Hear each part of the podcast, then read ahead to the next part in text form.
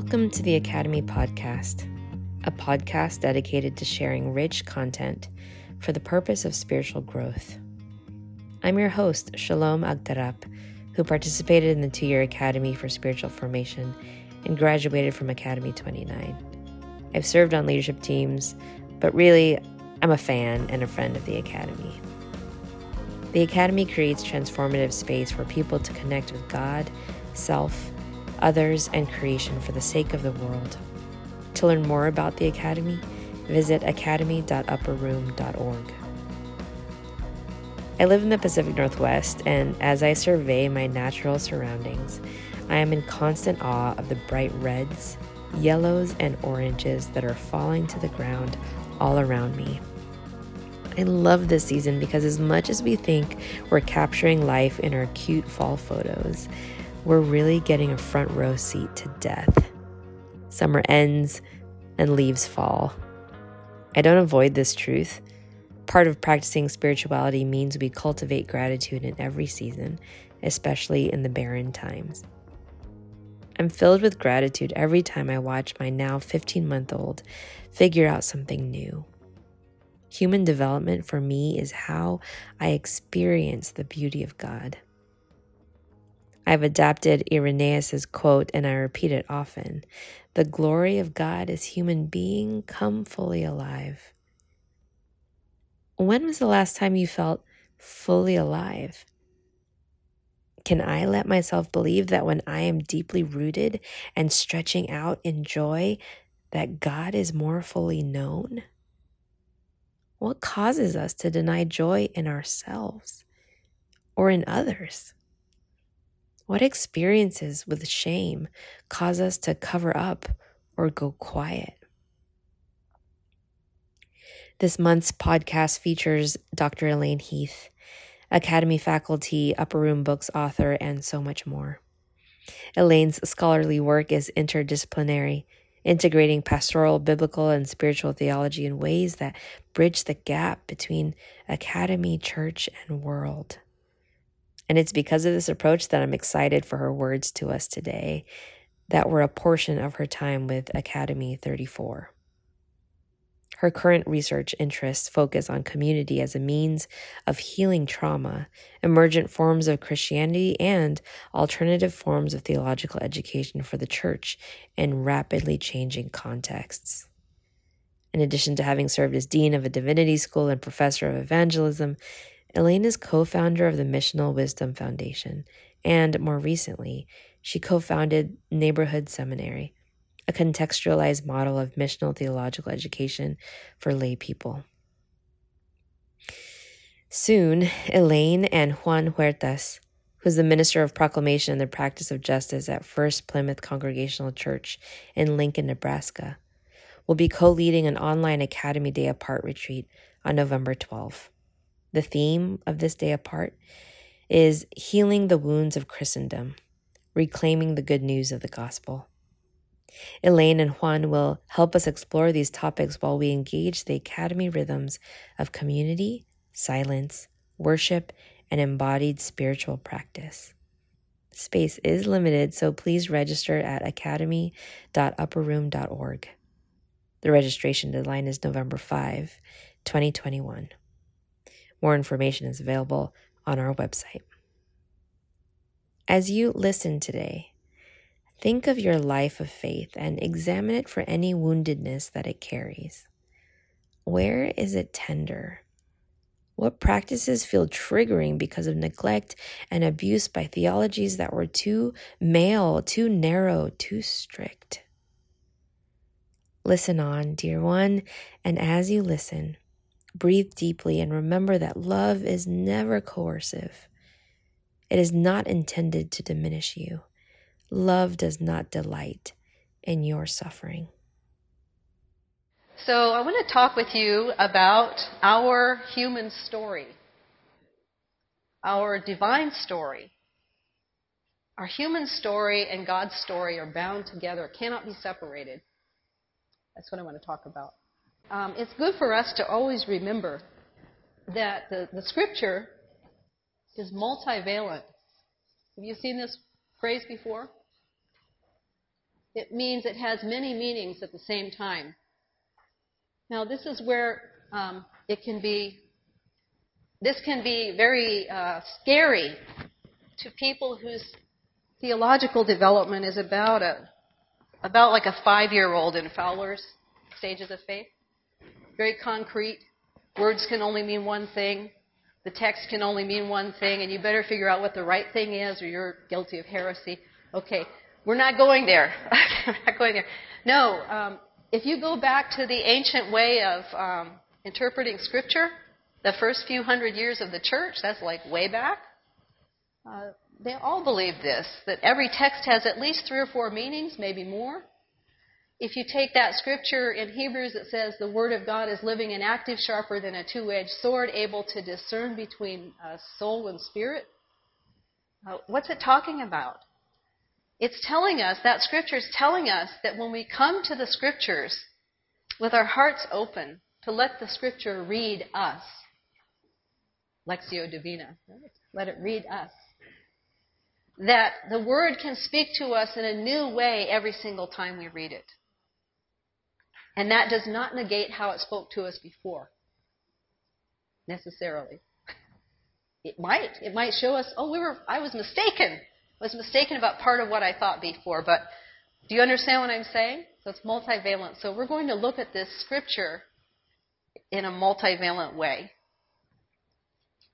Now, we know from the text, the text itself tells us that Adam and Eve were in the garden. God had created these people. We have two accounts of creation, each with a different theological agenda. Complementary, they work well together. And we know that the, the Bible says that they were naked and unashamed. So, two people, two theologians in the history of the church, um, have picked up on this.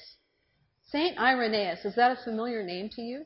Saint Irenaeus, one of the great theologians of the early church um, in the Eastern tradition, the Orthodox side of the church, uh, wrote a treatise about Adam and Eve, and he suggested that they were not fully mature humans the Orthodox side of the church, the Eastern church, does not believe in the doctrine of original sin. See, I said doctrine. They don't believe in the doctrine of original sin in the way that the Western church does. We have inherited the Western tradition in our Protestant world. The Western tradition coming to us through Augustine says that we're born, we're born sinful. We're born already sinful, that, that we inherit that. And uh, the original sin comes from Adam and Eve. And from that Western tradition, we inherit this idea that sin is basically about pride and rebellion. Is that pretty much what you've heard before? Yeah, pride. It's really about pride. And they, they wanted to lift themselves up against God and they wanted to defy what they knew what they were they were not supposed to do this, so they wanted to defy God and do it anyway, and there's this pride. But Irenaeus suggests an entirely different trajectory here. And um, Irenaeus has never been denounced as a heretic, always considered a very important theologian in the church. And, um, you know, in the early church, the first few hundred years of the church, there were multiple there were multiple ways of looking at this, and they were all considered okay. There, were, there was greater diversity of Christian thought than when we, than we maybe have encountered in the late 20th century. In the 20th century, especially in the Protestant world, you go to seminary and you get this stuff. And um, so Irenaeus had a different view. With, for Irenaeus and others of his colleagues, uh, the idea was that Adam and Eve were immature. And so when they ate the fruit, when they ate it, it wasn't out of prideful rebellion, it was out of immaturity, naivete, not able to really understand what death is going to mean. And for Irenaeus, um, the, the, the, the consequence has more to do with wounding than anything else. Wounding that leads to sin being released. Does that make sense? So, uh, I'm with him on this. I'm with him on this. And I'll get to why I'm with him on this in a moment, but that's enough of Irenaeus for now. We'll just sort of leave that snapshot standing over here, okay? Keep that up there stuck on a post it note on the wall. This is Irenaeus. These are immature uh, people. They're not fully mature, so they couldn't possibly understand all that's going to happen. And in the Eastern tradition, um, the, the idea is that it's much more therapeutic. The salvation, that word salvation, salve, that means healing. So there's a more healing, a more therapeutic notion of salvation and of atonement, at one ment, right? Well, you come forward to the 14th century. You encounter Julian of Norwich. Uh, she's an English mystic. Have you read showings in the course of your work in this program? How many people have read showings, Revelation of Divine Love? Okay. This is one of the most important theology books I've ever read in my whole life, and I've read thousands of books. So I, I highly recommend everybody read showings. Julian was, um, she was probably she was probably taken to a convent when she was a little girl. This was common in the time. So she went, and she grew up probably in a convent. Uh, we don't have a biography of her. We just know a little bit about her. People reference her in some different documents. Uh, I'm talking about outside of her book that she wrote. It, this is this is her only book, Showings, Revelations of Divine Love. Uh, the first book written by an English woman, so far as we know. The quality of writing is equal to Geoffrey Chaucer. It's an outstanding literary classic, strictly as a literary work, completely removed from its uh, value as a, as a, mystical text. And, um, and her work and herself were never denounced by the church as being heretical. She has always been considered an outstanding theologian in the church. Okay, so all of that, now, now let me tell you what this book is about.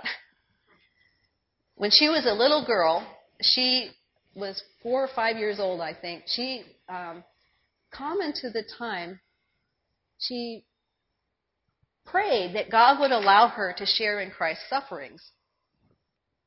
Now, most kids today wouldn't do that. If they did, we'd, we would hustle them off to a therapist, right?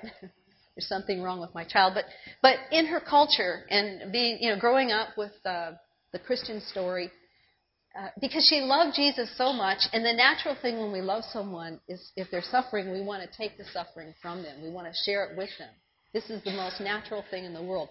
So she prays for God to let her share in the sufferings of Christ, and nothing happens. She's very disappointed. Time goes on. She's 30 and a half years old, she says in her book. Falls deathly ill. She's very, very sick. She's on her deathbed. And they call the priest to do last rites. The priest comes, uh, anoints her, holds the crucifix over her, which is the custom, and begins to do the prayers. And she has a series of 16 mystical visions of the suffering of Christ. Uh, this is uh, the Passion of Christ. This be, way before Mel Gibson's Passion of the Christ, right? But she sees she sees Christ on the cross. She sees uh, she describes it in great detail. She sees the the thorns penetrating his flesh. She sees him drying up from dehydration. She sees the blood running down. It sounds gruesome. But the weird thing, when you read her book and she's describing what she's seeing, and she's describing what those things mean, because God takes each aspect of Christ's suffering and then unpacks it. This is what it means that God loves us. You don't come out of it sort of horrified and grossed out by all of this blood. What you come out of so full of hope and thanksgiving, you can't even believe it. It's transformative. That's why I'm telling you, you need to read this book. so she has these 16 visions of the meaning, and she keep, she has all of these. You've, you've heard some famous quotes that love is God's meaning, and all shall be well, all shall be well, all manner of things shall be well. Okay, she has these visions. At the end of the, the, the last vision, she miraculously and instantaneously recovers from her illness and is okay. So uh, she enters into uh, a cell attached to the Church of St. Julian in Norwich, England, which, and she becomes an anchorite, sort of a professional intercessor for the rest of her life. And she lived to be very old. So she lives there. She, so right after she goes into this cell, she writes an account of, the, of this uh, experience that she's had. It's called the short text. But there were certain things that she saw and heard in these visions that she could not explain. God wouldn't let her understand them yet. And God told her, I want you to meditate on every single detail of what I showed you and, and write the meaning. So she does the short version. She meditates and prays for years. She has a cat in there. She takes in sewing. She's, and she, she becomes famous far and wide all across Europe as being a wise spiritual counselor. People start coming to see her. They go up to her curtained window and tell her their troubles, and she tells them what God is really like, and they go away with hope. All of you who do spiritual formation need to know what she did. What she did. She's a real apostle of hope. She was doing spiritual direction in her own way. Uh, among other things, she saw that Jesus loves us as a good mother. She has this feminine imagery for God that was remarkable.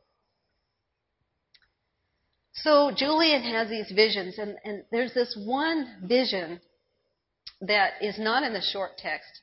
It is in the long text, and it becomes the central key that unlocks the meaning of all the other visions. It's the servant parable. The servant parable. So here's what happened. God keeps showing her through the, the withered flesh and all that, you know. Love is God's meaning. Love, not judgment, not hate, not anger. This is at a time when lollards are being marched past the church of St. Julian on their way to be executed for heresy. Lollards, sort of early Pentecostal singing in the spirit people. She's living in a time where three sweeps of bubonic plague go through her area and just wipe out all these people. She's living in a time when people are pretty sure God is very angry. And she's telling them, no, love is God's meaning. So God's telling her this in these visions. And so she says to God, I don't understand. I don't want to defy um, Holy Mother Church. Will you tell me about hell? We're supposed to fear hell and tell me about sin. I haven't seen or heard anything about sin and hell, and I need to know about that. This is Elaine Heath paraphrase. and so God says to her, uh, Don't worry about your neighbor's sin. You just take care of yourself. And among other things, God says, when you sin, as soon as you realize you've sinned, you need to get up and run to your good mother, Jesus, who will kiss it better. Remarkable. So, in, in, answer to her question, what about hell? What about hell? Because she just can't see hell. She can see redemption, she can see salvation, she can see the eschaton in many ways, but hell doesn't come into the picture, and she's really worried about that. So, God shows her this vision a vision of this Lord who's sitting in a vast place. Of course, she's living in a time where there are lords, right? It's a feudal society. She sees this Lord and she describes him with courtly language. She says he's most courteous. He's warm and loving. He's approachable. He's most courteous. And he's sitting there. And he has a servant who loves him dearly, who will do anything for him. And it's the servant's joy to be the servant. And so the servant, uh, the Lord says to the servant, I want you to go and get this thing. And so the servant runs off in haste and joy and in, and in his exuberance, his childlike exuberance, falls into a dell, which means a deep gully. Falls in and is wounded with seven wounds. Well, of course, in medieval numerology, seven is the number of completeness, right? So the servant is harmed in all the possible ways a person can be harmed by, by the fall, but is still alive. Then the worst wound of all, and she lists out what all the wounds are. I won't go into those right now. The worst wound is the servant is down in the bottom of this ravine, can't get out, thinks that the Lord is far away and doesn't know what's going on, and feels very disappointed and hurt because he can't fulfill what the Lord has asked him to do. And she says, But what the servant doesn't know is the Lord does see him and loves him all the more because in his exuberance he fell. And it's getting him out of there. And then you've got these chapters where she talks about how the Lord reaches down into the deep depths with this great root of salvation and pulls up the servant. Well, she uses all of it. Uh, she goes on for several chapters interpreting what this means. But what she's really getting at in this parable is this. Um, do you remember in uh, the, Paul's theology, the Paul the Apostle, Pauline theology? Do you remember ever hearing of first and second Adam? And who is first Adam? Humanity, right? Ha-Adam, people. And God made them male and female in God's image and said they were good. So we have humanity, not just men, but humanity, a corporate humanity, the human race. And who is second Adam? Christ. Very good. So she sees that servant, servant and she's, she describes what actually we could call visual ambiguity. Did you ever see those images where you look at the picture and it's like a rabbit and suddenly your brain says, no, it's a duck? Or you look at it and it looks like an old woman and all of a sudden your brain says, no, it's a young woman and that's the hat. You know what I'm talking about? Yeah, our brains are not capable of seeing both those images at the same time. It has to keep switching back and forth. It's the way our brains are wired. It's a visual ambiguity. So Julian actually has this experience of seeing first and second Adam at the same time, and they are both the servant together. So far, so good? So, this servant that she sees who falls into the dell in his zealous immaturity and desire and joy is both humanity,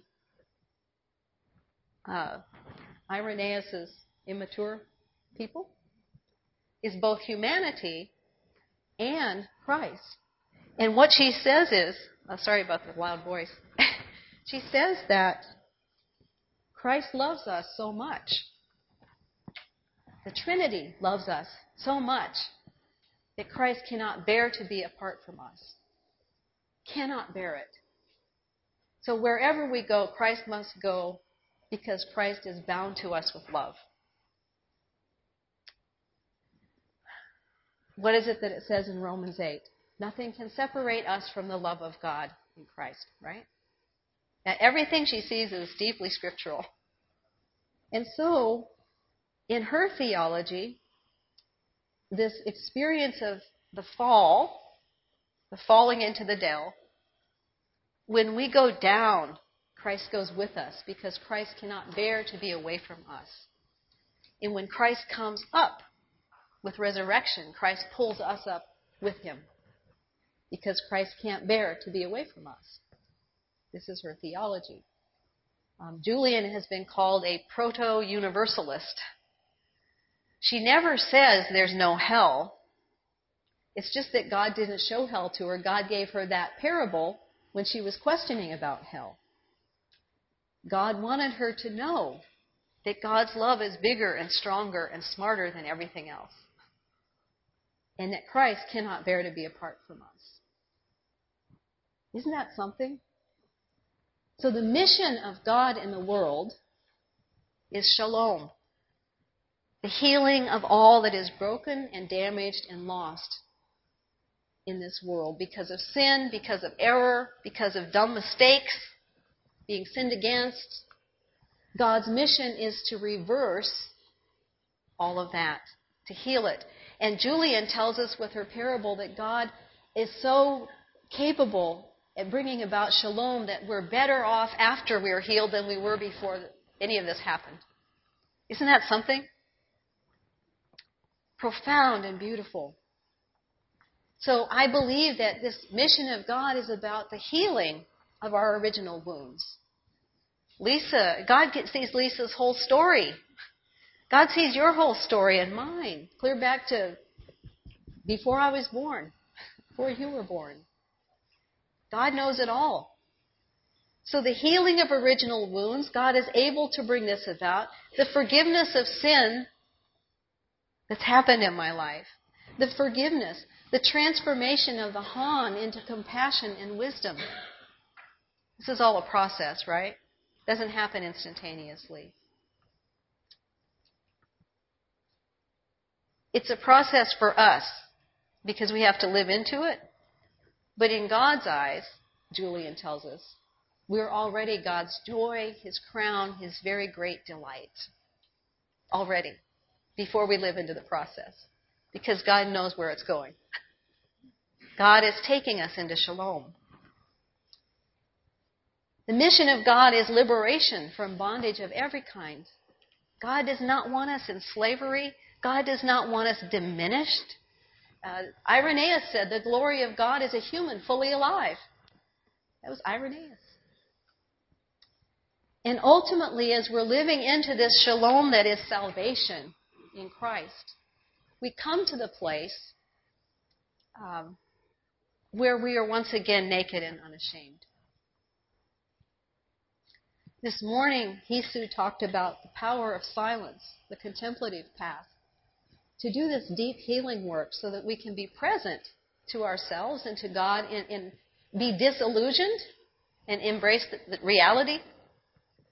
That's what I mean by naked and unashamed. We come to this place where we view ourselves and our neighbors with grace, with love, removing the judgments and the dualistic thinking. and we're able to see ourselves through the eyes of God. That's being naked and unashamed. That's where God is taking us. I just need five more minutes. Is that okay? So, what is our mission as the church? It's to go to hell. Not my idea. That's Jesus' idea. And by the way, did you ever notice that when Jesus says to Peter, and this is your Peter, you're the rock, and on this rock I will build my church, and the gates of hell will not prevail? He's describing hell as a gated community. He is. Have we even thought about that? The gates of hell will not prevail. What Jesus is describing in a metaphoric way, he's describing the church followers of Jesus, people who bear a strong family likeness to Jesus Christ, actively going and breaking down the gates of hell and going in there and setting up residence, freeing the place, bringing about transformation so it's not hell anymore. Breaking down the gates and going in there and setting up processes of transformation. Now, I remember back in the day before I experienced much liberation myself, that I heard that text preached, and the way it was preached to me was that um, the gates of hell will not prevail. We, the church, are a gated community. We're in a little fortress, and hell is all out there, the world. It's all the worldly world, to be feared and hated. You don't want anybody to accuse you of being worldly, because that's awful.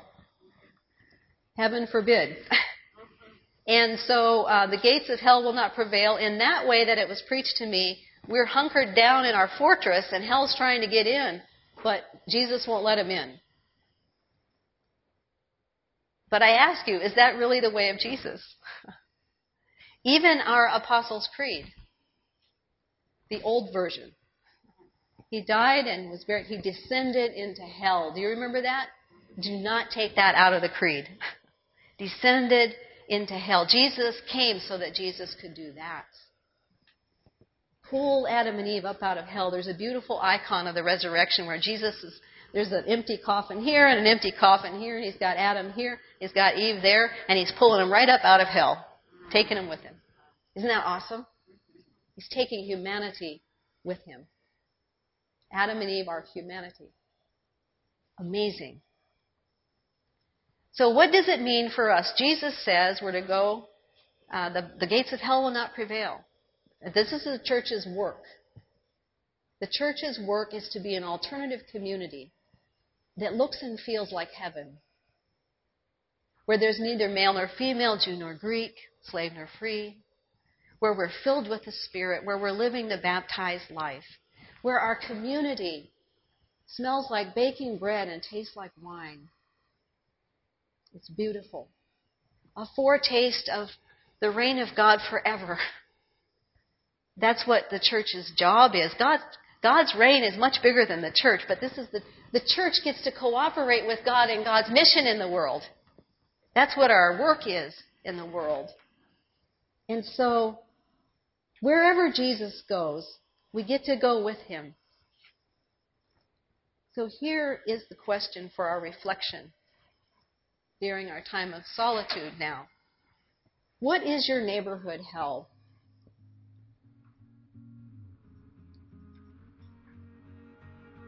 What would it take to go there with Jesus?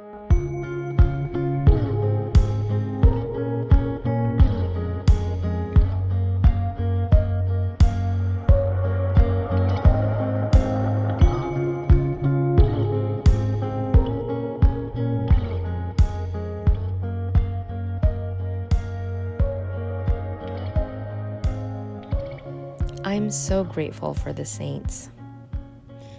Because of access to Julian's showings, we hear the bold claim that God is for us.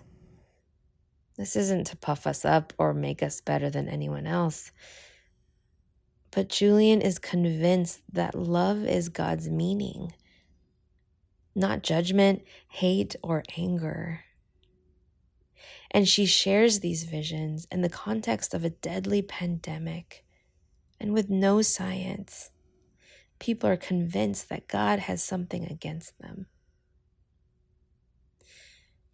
Beloved, we are in strangely similar circumstances of a deadly pandemic and science that many people don't want to access. People are convinced that God has something against them. What will it take for us to lay down our obsession with labeling sin or dwelling in shame? What will it take for us to run quickly to our good mother, Jesus, who will kiss it and make it better? I needed to hear Elaine's reminder to go back to Julian of Norwich to read about her accounts. I needed to hear these words today that we are already God's joy, God's delight. Even before we embark on our respective journeys toward reconciliation, reparation, and healing, we are aglow with the warmth of Christ's love. That is good news. That is really good news. Thanks for listening along with us today. A gentle reminder that the Spiritual Academy Day Apart with Dr. Elaine Heath and Juan Huertas is on November 12, and you are encouraged to register by November 5. For more information, visit academy.upperroom.org. I encourage you to share this podcast with others. Maybe it's a nudge, a guide, an honoring of intuitions you've long held, and a means for love to be shared more broadly in your life and in the lives of all.